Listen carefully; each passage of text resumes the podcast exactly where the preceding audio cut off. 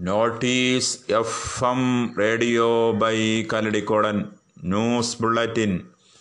പ്രധാന വാർത്തകൾ വായിക്കുന്നത് വി എ എം ഞാമത്തുള്ള.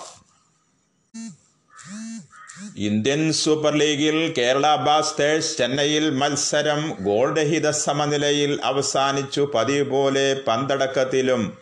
പാസിങ്ങുമെല്ലാം എതിരാളികളെക്കാൾ മുന്നിലായിരുന്നെങ്കിലും മുന്നേറ്റത്തിലെ മൂർച്ചക്കുറവാണ് ബ്ലാസ്റ്റേഴ്സിന് തിരിച്ചടിയായത്.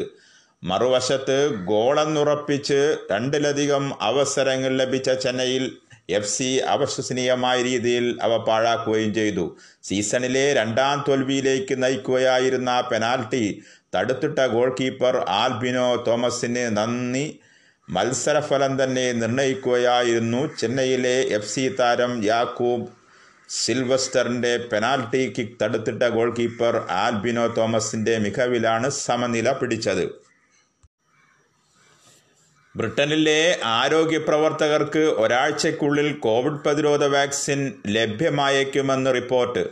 കോവിഡ് പ്രതിരോധ വാക്സിനായ ഫൈസറിന് അടുത്ത ആഴ്ചയോട് ബ്രിട്ടൻ അനുമതി നൽകിയേക്കും. തുടർന്ന് ആരോഗ്യ പ്രവർത്തകർക്ക് വാക്സിൻ ലഭ്യമാക്കാനാണ് ബ്രിട്ടന്റെ തീരുമാനം. ക്ലിനിക്കൽ ട്രയലിന്റെ തൊണ്ണൂറ്റഞ്ച് ശതമാനം പൂർത്തിയാക്കിയ പശ്ചാത്തലത്തിലാണ് ഈ തീരുമാനം.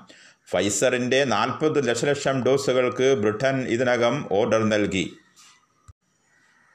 ഇസ്രായേലിൽ നേരിയ ഭൂചലനം റിക്ടർ സ്കെയിലിൽ മൂന്ന് ദശാംശം രണ്ട് തീവ്രത രേഖപ്പെടുത്തിയ ഭൂചലനമാണ് ഉണ്ടായത്. സംഭവത്തിൽ ആളപായമില്ലെന്ന് റിപ്പോർട്ട്.